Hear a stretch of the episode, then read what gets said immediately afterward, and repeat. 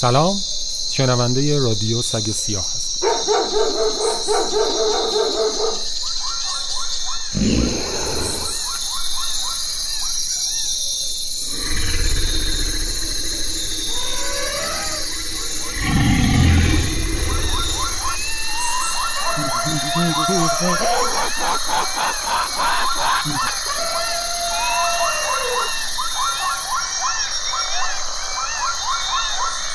این قسمت در ستایش حیوانات.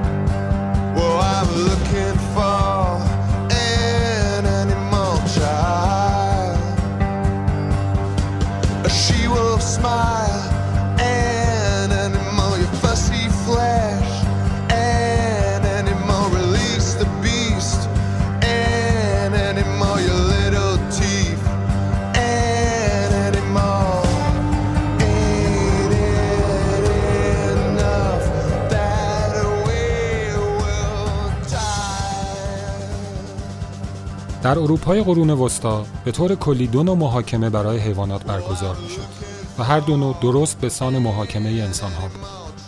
دادگاه های دولتی معمولا برای حیوانی خانگی یا محاکمه و مجازات حیوانی که موجب جرح یا قتل انسان شده بودند برپا می شدند.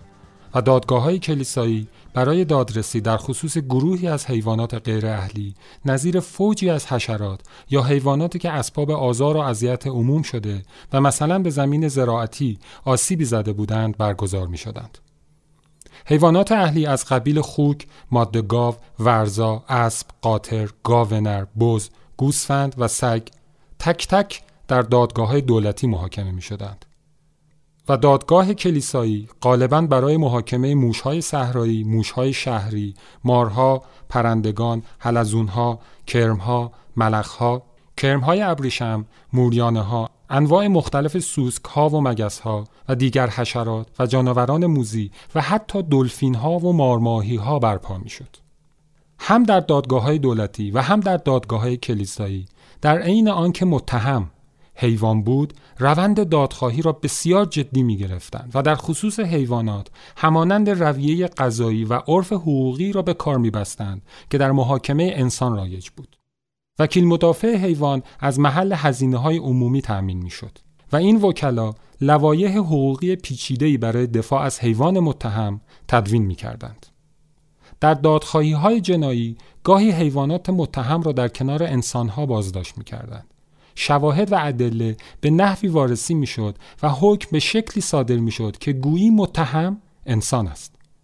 در دادگاه های دولتی نهایتا وقتی هنگام اجرای حکم که معمولا اعدام بود فرا می رسید درست مانند دادگاه هایی که برای انسان ها برگزار می شدند جلادی با پرداخت هزینه حکم را با رعایت موازین رسمی اجرا می کرد.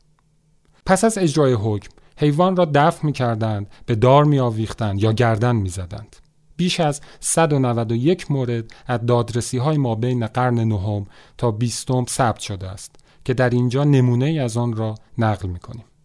در سال 1386 میلادی دادگاه فالز حکم داد که سر ماده خوکی را بشکنند و هر دو پای جلویش را چلاق کنند و سپس به دار بیاویزند. جرم حیوان این بود که صورت کودکی را مجروح کرده دستهای او را شکسته و منجر به مرگ او شده بود. چنانچه گویی قصد داشتن عدالت را کاملا و عینا اجرا کنند.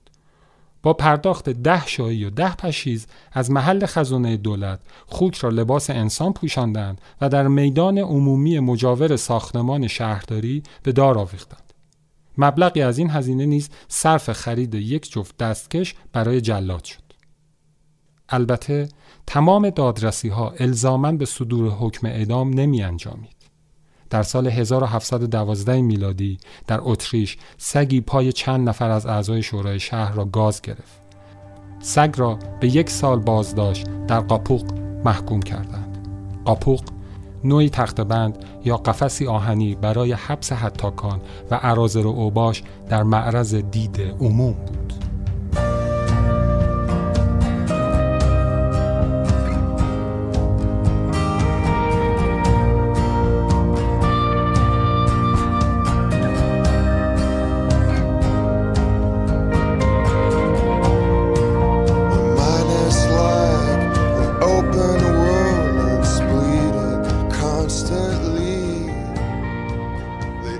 آنچه شنیدید بخشی از کتاب تاریخ حیوانات نوشته اکسانا تیموفیeva اسلاو ژیژک یک مقدمه بر این کتاب نوشته توسط قاسم مومنی ترجمه شده و انتشارات دمان هم اون رو به چاپ رسوند Surprise, surprise, the world has turned and is turning ceaselessly.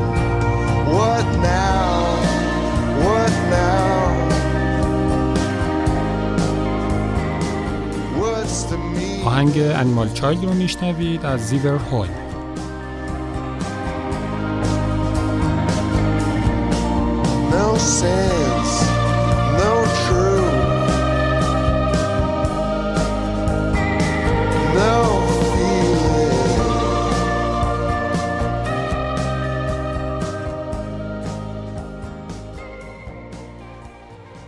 خب فکر می‌کنیم که همیشه تاریک ترین بخش وجود انسان در قرون وسطا اتفاق افتاده و این شکل رفتار انسان ها با حیوانات که شنیدیم در کتاب تاریخ حیوانات.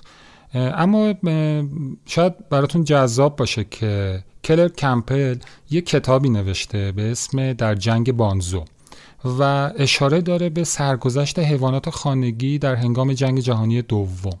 قبل از اینکه جنگ جهانی شروع بشه یک جزوه منتشر میشه در انگلستان که توصیه می‌کنه به صاحبان حیوانات خانگی که تو این جزوه اومده در صورت امکان پیش از وقوع شرایط اضطراری حیوانات خانگی خود را به خارج شهر ببرید.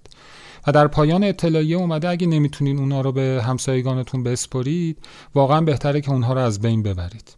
اولا که خب حضور این جزوه باعث میشه که نشون بده که جنگ داره شروع میشه و ظرف تنها مدت یک هفته حدود 750 هزار حیوان خونگی تو بریتانیا کشته میشه. اینو اینجا داشته باشین.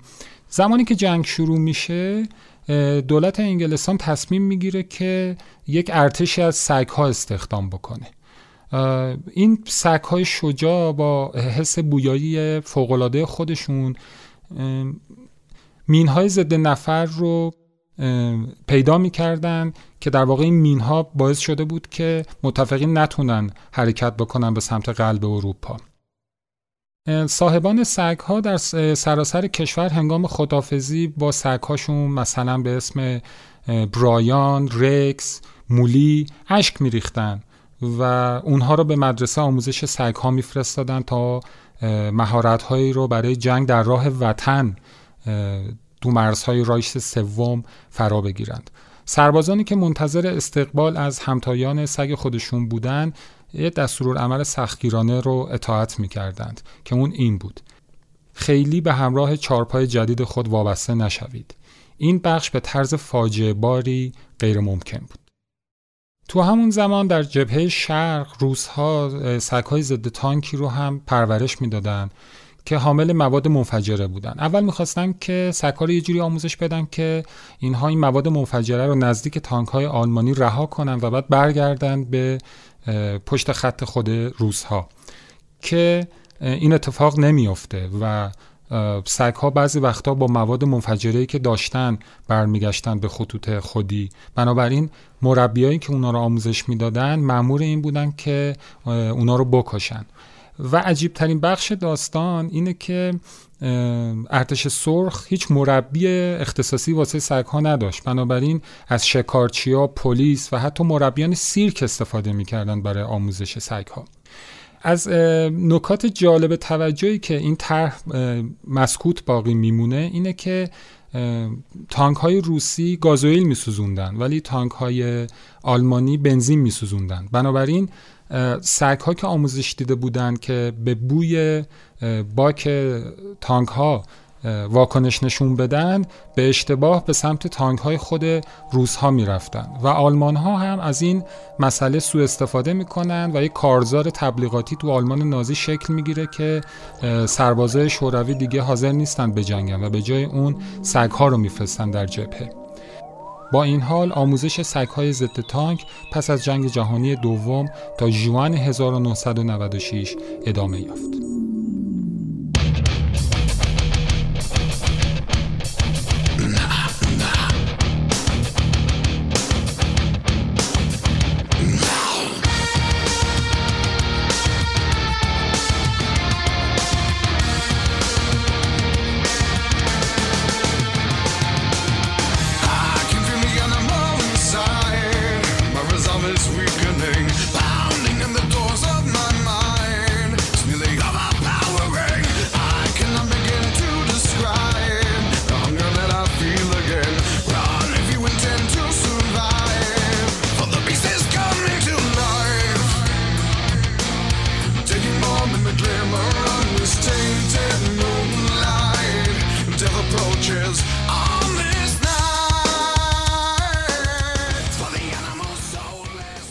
به انیمال رو میشنوید از گروه دیستورب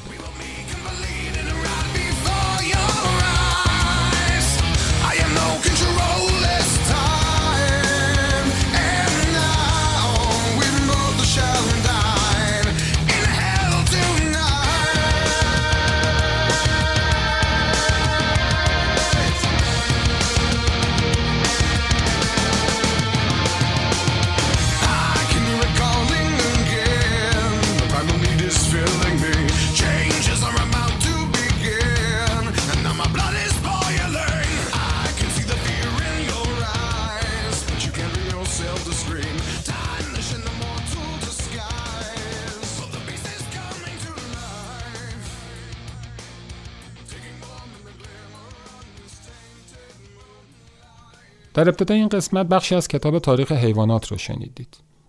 رادیو سگ سیا با نویسنده این کتاب تماس گرفت. اکسانا تیموفیوا که اگه می‌خوام بیشتر در موردش بدونین این خانوم دانشیار گروه علوم سیاسی و جامعه شناسی دانشگاه یوروپیان در سن پترزبورگ روسیه است عضو ارشد پژوهش در انستیتو فلسفی آکادمی علوم روسیه و عضو گروه هنری چتودلا است چتودلا در سال 2003 در سن پترزبورگ تأسیس شد و کارگروهی متشکل از هنرمندان، فیلسوفان، منتقدان و نویسندگانه که هدف اونها ادغام نظریه های هنری و سیاسیه. اگه دوست داشتین به سایتشون یه سری بزنین c h t o d e l a t.org آکسون در این کتاب با بررسی مفاهیم حیوان و حیوانیت در تفکر و فلسفه غرب و مرز بین انسان و حیوان دنیایی رو آری از مرزهای این چنینی تصور می‌کنه و خواننده رو دعوت می‌کنه تا حیوانیت درون خودش رو بشناسه و اون رو بپذیره. سوال اولم ازش این بود. چه چیزی باعث شد کتاب تاریخ حیوانات رو بنویسید؟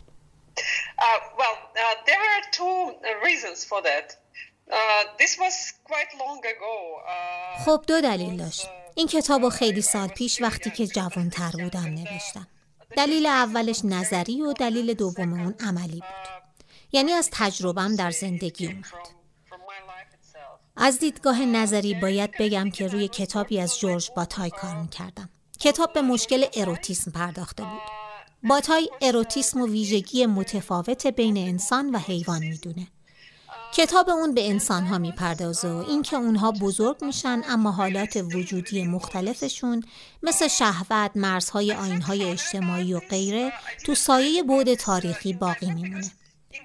بعد کنجکاف شدم که فیلسوفای دیگه چطور به موضوع مرز بین انسان و حیوان پرداختن.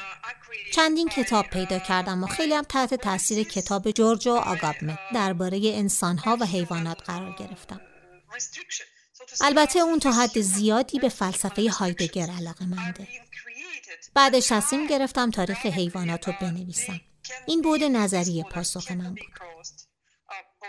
بود عملی هم برای خیلی بیشتر از این بود من دانشجو بودم و یه گربه سفید بزرگ و زیبا داشتم برای اینکه پول کافی نداشتم توی دهکده کوچیک زندگی می کردم و توی مسکو درس می خوندم. هر روز باید سوار قطار می شدم تا سر کلاسام حاضر بشم و هر روز باید از یازده تا خیابون رد می شدم. گربم همیشه تا خیابون پنجم همراه هم بود. از اونجا به بعد دیگه ادامه نمی‌داد. نکته جالب اینجا بود که هر وقت که از کلاس برمیگشتم گربم همونجا تو خیابون پنجم ایستاده بود. توی تمام فصلهای سال همینطوری بود. با وجود اینکه تو زمستون برف میبارید گربم منتظر من بود. من خیلی کنجکاو بودم که گربم تو فاصله رفت و برگشت من چی کار می‌کنه. آیا همینطوری همونجا میسته یا میره خونه و خودشو گرم می‌کنه و دوباره توی زمان مشخصی برمیگرده؟ البته زمانهای مختلفی از کلاس برمیگشتم و می‌دیدم که همچنان همونجا ایستاده. این داستان مال بیش از 20 سال پیشه. یه پدیده معجزه آسا که برای من خیلی جذاب بود و هست. تنها الانه که می‌فهمم گربم اونجا چی کار می‌کرد. شاید اون همونجا منتظرم میمون نمی‌دونم. ولی اینو می‌دونم که سر خیابون پنجم شاید دروازه ای بود که قلم روی شناخته شده ی گربم رو قطع می‌کرد و از اونجا به بعد هیچ کسی نمی‌تونست وارد اون بشه. شاید از اونجا به بعد دیگه زمان و مکانی وجود نداشت. نمی‌دونم. اینا دلایلی نه لزوما مستقیم برای نگارش کتاب من. بعدش هم گربم گم شده دیگه برنگشت. تصمیم گرفتم کتابی به یادش بنویسم. می‌خواستم گربم رو توی قلبم نگه دارم و این کتاب یه ابژه فیزیکی باشه که امیدوارم بیشتر از من عمر کنه. اینطوری گربم بیشتر از من زنده میمونه. مردم میگن که گربه ها به رنگین کمونا میپیوندن. من فکر نمی کنم که اونا به سوی رنگین کمونا برن. به نظرم اونا از همین دروازه ای عبور می‌کنن که ما به اون دسترسی نداریم. حیوونا چندان به مرزها احترام نمی‌ذارن. برای مثال اگر در مقابل یه موش یا یه سوسک دری قرار بدیم به سادگی از اون چشپوشی می‌کنه و رد میشه. من تو کتابم به این موضوع پرداختم که چگونه سیاست ها و انسان ها مرزها و محدودیت ها رو ایجاد می‌کنن. چگونه محدودیت ها ایجاد میشن و چطور میشه که از این مرزها از دو طرف عبور کرد؟ من از این دیدگاه وارد شدم که وجود حیوانات بر اساس حرکته. این ویژگی متمایز کننده حیوان از گیاهه. برای مثال یک گیاه به زمین چسبیده و تکون نمی‌خوره اما حیوان از ابتدا مکانی رو که توی اون قرار داره ترک می‌کنه. به عبارت دیگه برای اینکه جای دیگه رو اشغال کنه باید مکان قبلی رو ترک کنه. موضوع دیگه که توی کتابم به اون پرداختم این بود که حیوانات چیستند. فرق موجودات انسانی با غیر انسانی چیست؟ آیا یه درخت می‌تونه صحبت کنه؟ البته که می‌تونه. ما فقط زبون اونا رو بلد نیستیم. درخت به شما نشون میده که من نمی‌تونم حرکت کنم. اینجا جای منه و من همینجا می‌تونم باشم. ما اگر بخوایم اونو از اونجا تکون بدیم باید درخت رو از بین ببریم و قطعش کنیم. این موضوع در رابطه با حیوانات فرق می‌کنه اما این دیالکتیک ماندن و جای دیگری رفتن فکر می‌کنم تا حدی درباره ما انسان ها هم صدق می‌کنه. ما دوست داریم که یه جا بمونیم اما میریم. این موضوعیه که به طور مفصل توی کتاب بعدیم راجبش توضیح خواهم داد.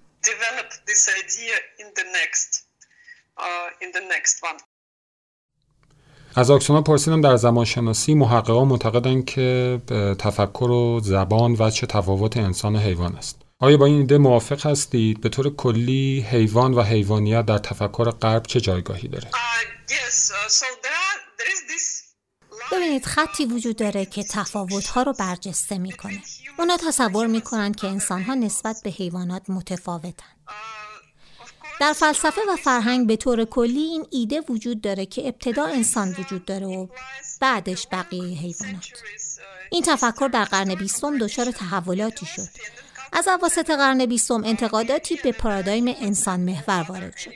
عوامل زیادی در این جریان دخیل بودند. همونطور که اشاره کردید در قرن بیستم برخی معتقد بودند که ویژگی های متمایز کننده انسان و حیوان زبان و تفکره. برخی دیگه هم معتقد بودند که ناخودآگاه انسان ویژگی متمایز کنندشه برای مثال لکان تصور می‌کرد که حیوانات قوه ناخودآگاه ندارند که به نظر من به طور کامل هم اشتباه نیست. فکر می‌کنم حیوانات خود ناخودآگاه هستند. راه دیگه ای برای توضیح این موضوع وجود داره. اگه توجه کنید علم ثابت کرده که میمون ها هم می‌تونن درباره مرگ فکر کنند و رویا ببینند که این خودش ثابت می‌کنه که اونا ناخودآگاه دارن. اما ما می‌تونیم به شکل دیگه ای هم فکر کنیم. نه از طریق تفاوت ها شباهت ها. می‌تونیم حیوانات رو انسان تصور کنیم.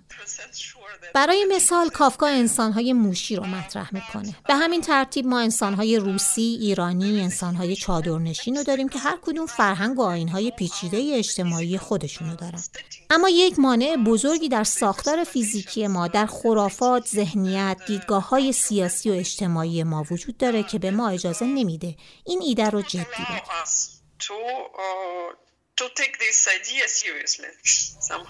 پس شما به گونه به حذف مرزها اشاره کردین درسته؟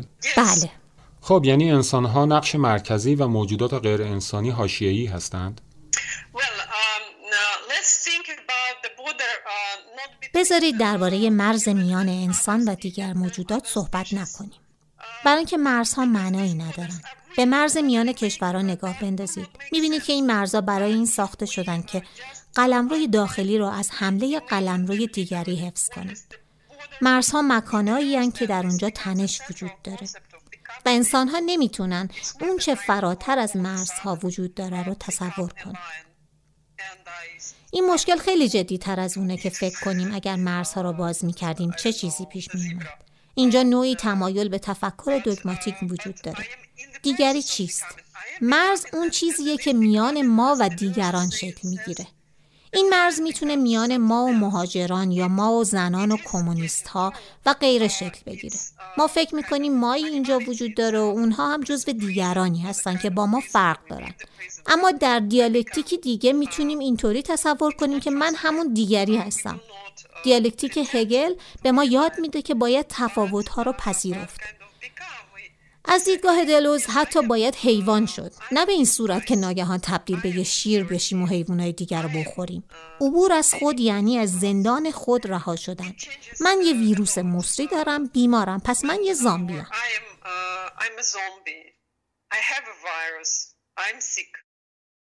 وقتی بحث به اینجا کشید من از آکسونا پرسیدم که شما به حذف مرز میان من و دیگری از طریق فرایند منفیت اشاره کردید.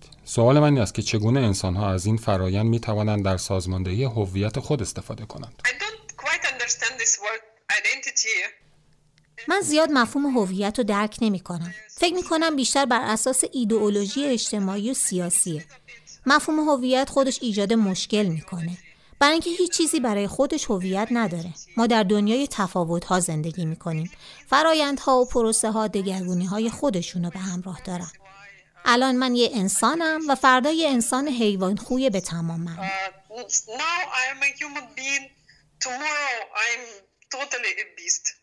سوال آخرم از آکسونا این بود. آیا سازماندهی هویت همون ایجاد مرزها و محدودیت ها هست؟ بله موافقم. اما این به این معنی نیست که باید مرز هویتی رو کاملا فراموش کنیم هر پدیده خوبیا و بدیای خودشو داره. من به این موضوع اطمینان دارم. بخش منفی هویت همون وحشیگری و پذیرش جدایی و تفاوت هاست. اما وقتی هویتی دیگر رو می‌سازیم و میگیم ما زنها ما حیوانات که زیر فشار هستیم جریان فرق می‌کنه. این هویت مثل هویت آلمانای نازی در زمان هولوکاست یا هویت امریکایی در برابر مهاجران نیست که باید به خونشون برگردن. هویت نباید از جنبه برنده ماجرا بلکه باید از طرف بخش سرخورده شکل بگیره. اگر مفهوم هویت چیز خوبی داشته باشه همینه.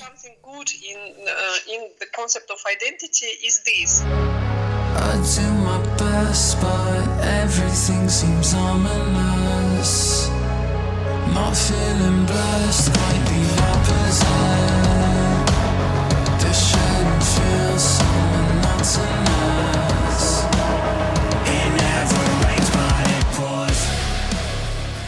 انیمالز رو میشنوید از گروه آرچی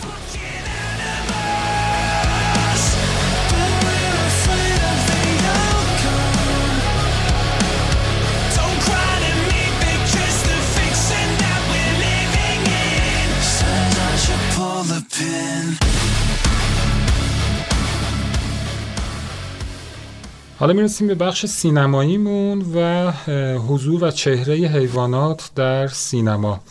مازیار از چه زمانی ما تو سینما مواجه شدیم با حضور حیوانات؟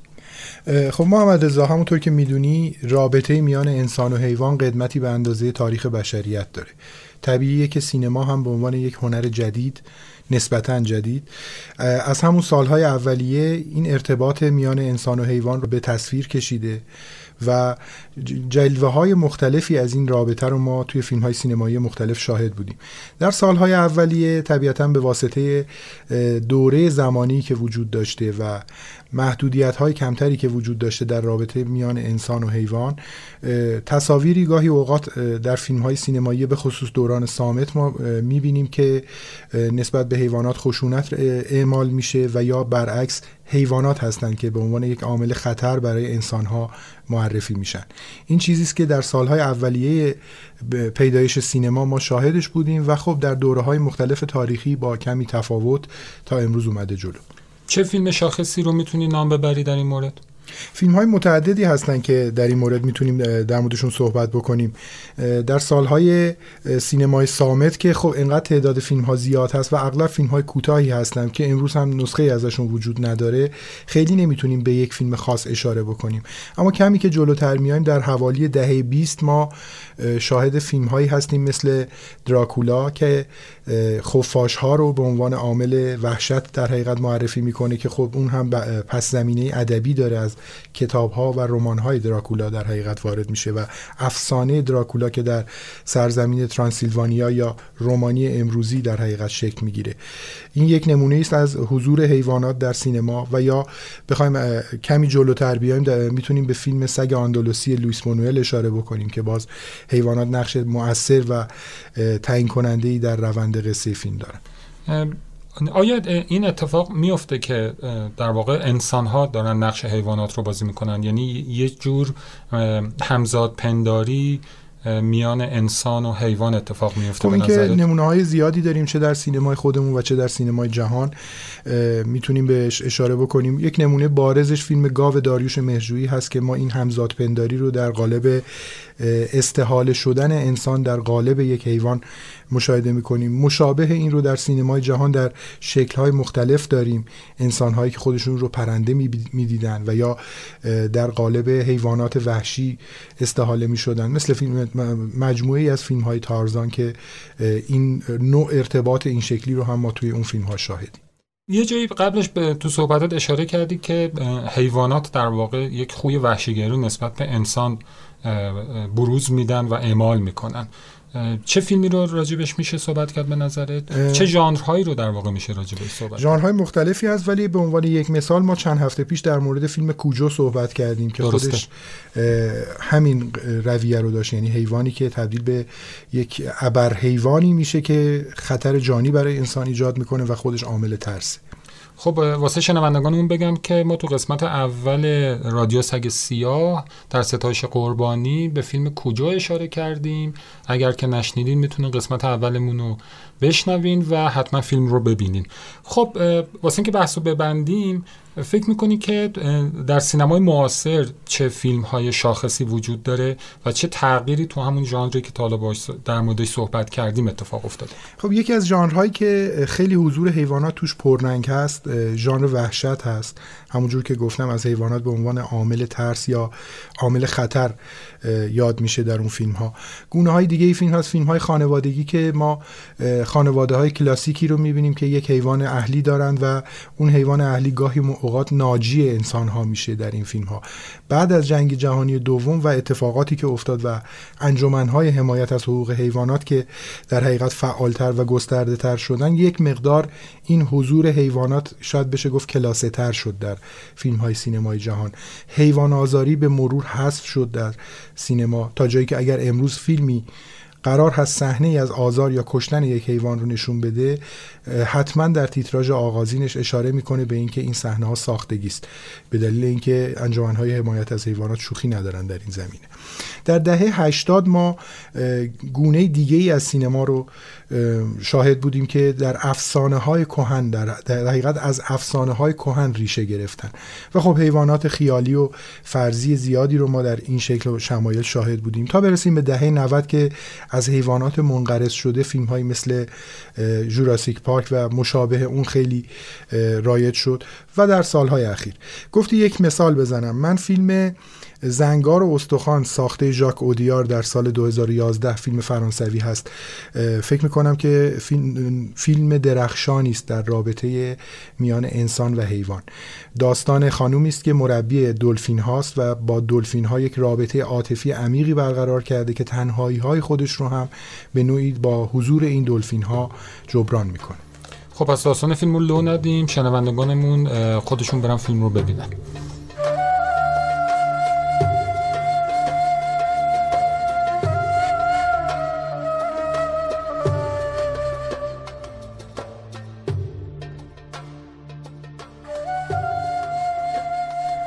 الطيور مشردة في السماوات. ليس لها أن تحت على الأرض. ليس لها غير أن تتقاذفها فلوات الرياح. ربما تتنزل كي تستريح دقائق فوق النخيل النجيل التماثيل. أعمدة الكهرباء حواف الشبابيك والمشربيات. رفرف فليس أمامك والبشر المستبيحون والمستباحون صاحون. ليس أمامك غير الفرار. الفرار الذي يتجدد كل صباح. والطيور التي أغعدتها مخالطة الناس مرت طمأنينة العيش فوق مناصرها فانتخت وبعينها فارتحت. إن يد الآدمية واهبة القمح تعرف كيف تسن السلاح. الطيور الطيور تحتوي الأرض جثمانها في السقوط الأخير والطيور التي لا تطير توت الريش واستسلمت. هل ترى علمت أن عمر الجناح قصير قصير؟ الجناح حياة والجناح رضا والجناح نجاة والجناح سدى ليس أمامك غير الفرار الفرار الذي يتجدد كل صباح.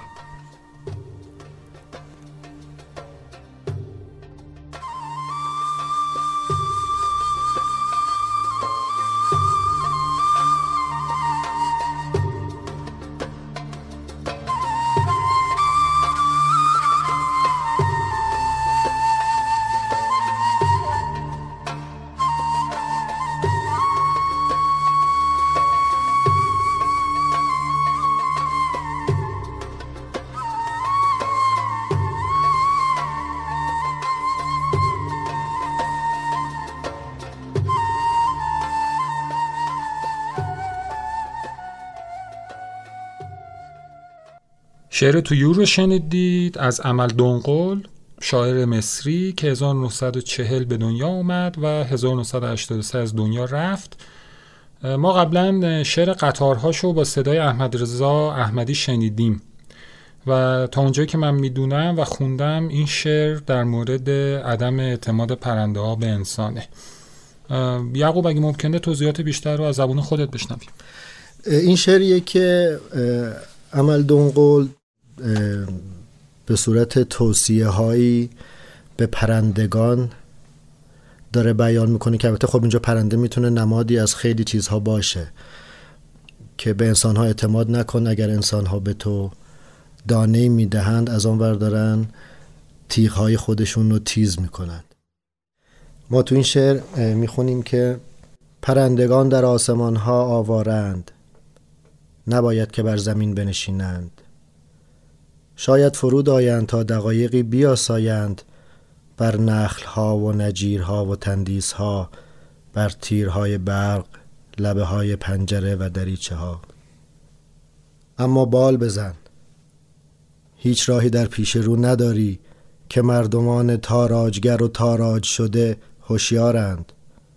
هیچ راهی جز گریز در پیش رو نداری گریزی که هر بامداد تازه می شود و آن پرنده ها که معاشرت با مردمشان زمینگیر کرده است منقارشان آسود زیستن را به خود دیده است. ناز می فروشند و سر تسلیم چشم می بندند و به قدقد کردن بر سر خوراکی فراهم تن می دهند برایشان چه می ماند جز کارد سربریدن جز انتظار پایان. دست آدمی آن بخشنده دانه های گندم می‌داند چگونه تیغ را تیز کند. ترجمه کامل شعر تویور رو در صفحه اینستاگراممون ببینید.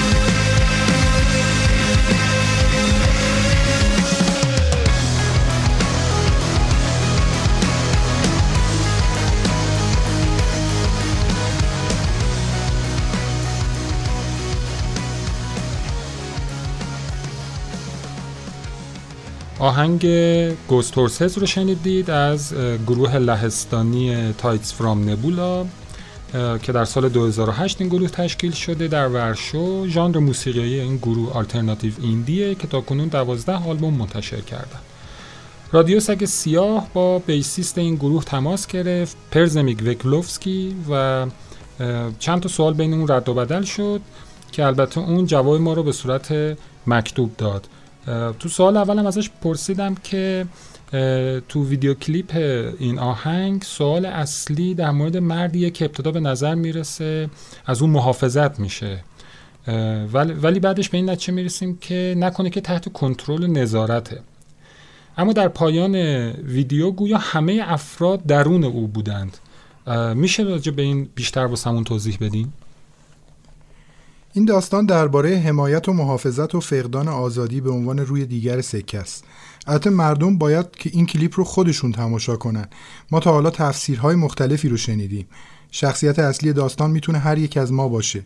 همه ما حتی در قرن 21 میلادی هم در معرض تهدید هستیم و رسانه های اجتماعی و دولت ها ابزارهای بیشتری برای نظارت بر ما و محافظت از زندگی ما به دست میارن. آیا نام این آهنگ به اسطوره اشاره داره یا اینکه قصد داشتید موضوع خاصی رو با این عنوان بیان کنید؟ نه این عنوان صرفا جالب به نظر می رسید گوست هورسز یا اسبهای روح ویژگی هایی رو در ذهن تدایی می‌کنه که برای ما تحسین برانگیز هستند. قدرت، نیرو، زیبایی، طبیعت، معنویت. این یه ترکیب عالیه. ما در این اپیزود با اکسانا صحبت کردیم که نویسنده کتاب تاریخ حیوانات او تو کتابش به حیوانات، حیوانیت و مرزها می‌پردازه به گفته آکسونا با وجود اینکه حیوانات برای خودشون مرزهایی دارن اما از مرزها و دیوارهای ساخته شده با دست بشر تبعیت نمی‌کنن. برای مثال یک موش از دیوار رد میشه و اون رو مانعی پیش روی خودش نمی‌بینه. آیا شما هم از همین فضا و مفاهیم در نامگذاری در خلق این آهنگ استفاده کردید و چگونه؟ سوال خیلی جالبیه. خب زیبایی موسیقی و هنر به طور کلی اینه که ما به عنوان هنرمند مرزهای ساخته شده توسط بشر رو از بین می‌بریم. به عنوان مثال سعی کنین از هنرمندی درباره هنرش بپرسین. اگه از یه موزیسین درباره سبک کارش بپرسین مطمئن باشین خوشحال نمیشه که ژانر یا سبک خاصی رو برای شما توصیف کنه. موضوع خلق هنره نه توصیف اون. هر ژانری مرزهای کم و بیش سختی داره که منتقدا اون رو توصیف می‌کنن. بنابراین مطمئن نیستم که آیا ویدیو کلیپ گوست هورسز ارتباطی با این موضوع داشته باشه یا نه اما مطمئنا موسیقی ما این گونه است آیا تک آهنگ گوست هورسز تحت تاثیر فضای بلوک شرقه که مردم همیشه تحت نظارت و کنترل بودند آیا فضای نظامی این ویدیو نمایانگر سنت بلوک شرقه؟ آیا قصد داشتید این موضوع رو مطرح کنید که علاوه بر کسانی که از خارج از ما ما رو کنترل می‌کنن نیروهای داخلی هم بر ما کنترل دارن؟ واسکو مندز کارگردان ویدیوی گوست هورسز اهل پرتغاله. پس خیلی مطمئن نیستم که از تاریخ لهستان الهام گرفته باشه.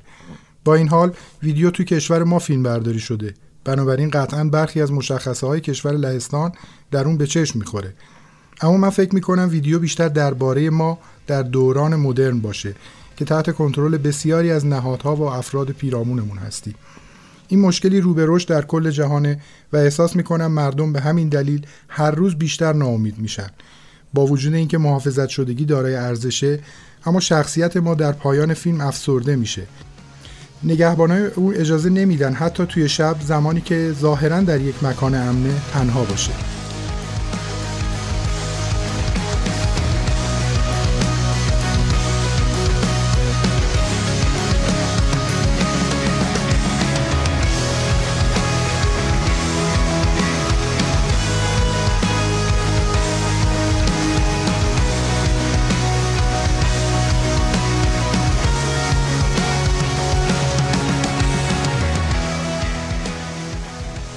ویدیو گوست هورسز رو توی کانال تلگراممون می‌تونین ببینید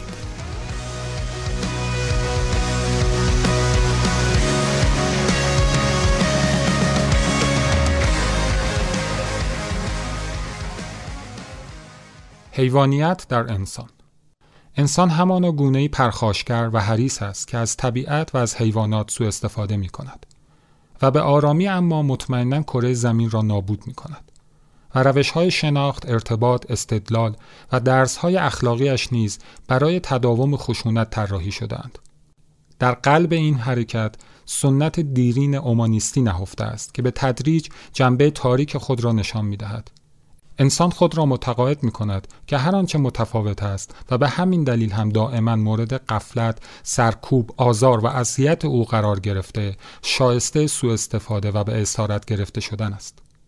و در نهایت همه چیز از انسان متفاوت است به غیر از خود او این گونه به نظر می رسد یک دنیا از او روی برگردانده و تمایلی ندارد در انحصار او باقی بماند تصور موجودات غیر انسانی در فضای پسا انسانگرایی این تصور را ایجاد می کند که از یک سو جهانهای زیادی وجود دارد که انسان نیستند و از سوی دیگر انسانی جدا از همه رسوا ایستاده است. اما سوال اینجاست که چگونه می‌توان چنین تمایزی میان انسانها از یک سو و سایر حیوانات از سوی دیگر قائل شد اندکی ساختار شکنی نشان می دهد که این الگوی دوگانه کاملا نامشروع و مبتنی بر سرکوب گسترده تنوع گونه های زنده است. ادغام خشونت آمیز حیوانات مختلف در یک واحد همگون و انتظایی به نام حیوان خود نشان دهنده خودسری و خیشکامی مستبدانه این نوع نگاه است. حد حیوان آستانه است که فراتر از آن هیچ حیوانی نمی‌تواند قدم بگذارد. شاید مثال ژیژک از گربه در آزمایشگاه کمی ما را به تأمل وادار کند. او می‌گوید پس از اینکه مراحل آزمایش در سانتریفیوژ بر روی یک گربه تمام می شود، او با استخوانهای نیمه شکسته، موهای کنده و نگاهی مستاصل به دوربین نگاه می کند. چشمان گربه وحشت او را از روبرو شدن با حیوانی را نشان می دهد که خود ما هستیم. آری، این تعریف انتظایی از حیوان و موجودات غیر انسانی جدا از توجه به تنوع گونه های مختلف حکایت از خیشتن خیش دارد. در مورد مواجهه بین نگاه حیوان و حیوانیت انسان باید به مثال دیگری اشاره کنیم که در تاریخ روانکاوی بسیار قابل توجه است. در اینجا نگاه حیوان به نقطه عطف کل داستان تبدیل می شود. پس از یک دوره کاملا ناموفق به دلیل مقاومت شدید در روانکاوی تحلیلی که از سال 1910 آغاز شد سرگی پانکچف بیمار روسی فروید ناگهان خوابی را تعریف می کند که گویا در کودکی دیده است او می‌گوید خواب دیدم که شب است و من در رخت خوابم دراز کشیدم تختم زیر پنجره بود و بیرون پنجره یک ردیف از درختان گردوی قدیمی را می توانستم ببینم. می‌دانستم که زمستان بود و شب. ناگهان پنجره باز شد و با وحشت شش یا هفت گرگ سفید را بر روی درخت بزرگ گردو دیدم. گرگ ها کاملا سفید بودند و بیشتر شبیه روباه یا سگ گله بودند. زیرا دمهایی مانند روباه داشتند. و گوشهای آنها مانند زمانی بود که سگها چیزی را تماشا می کند بدیهی است که از ترس حمله گرگ ها فریاد کشیدم و از خواب بیدار شدم یکی از مهمترین جزئیات این رویا این است که گرگ های سفید بی حرکت روی درخت نشستند و به پسر خیره شدند. از آن زمان فروید بیشتر بر مفهومی از وارونگی کار کرد. به این معنا که چیزی برای مخفی ماندن در رویا به عکس خود بدل می شود. نخست این که آن پنجره اتاق خواب نبود بلکه چشمهایش بود که ناگهان باز شدند. گویی پنجره تنها یکی از لایه های چشمانش بود و اتاق خواب فضای داخل سر او. نگاه گرگ ها در واقع نگاه خود بیمار بود. این خود پسر بود که با چشمان ترسناک گرگ ها به چیزی وحشتناک خیره شده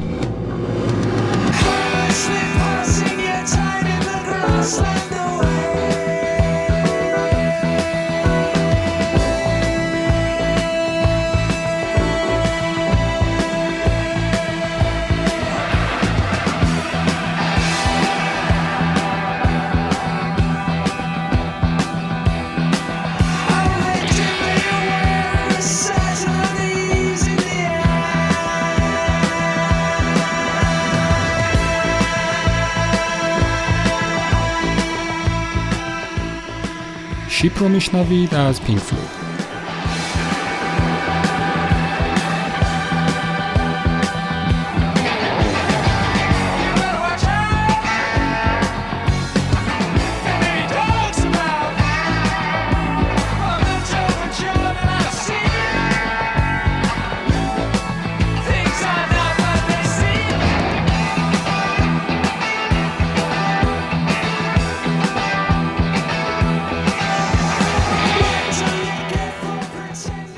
در ستایش حیوانات در استودیو بانکر ضبط شد به صدا برداری امیرعلی طاهری تدوین و میکس و مستر و مسئول بطایی انجام داد و من محمد رضا شاهرخی نژاد هستم.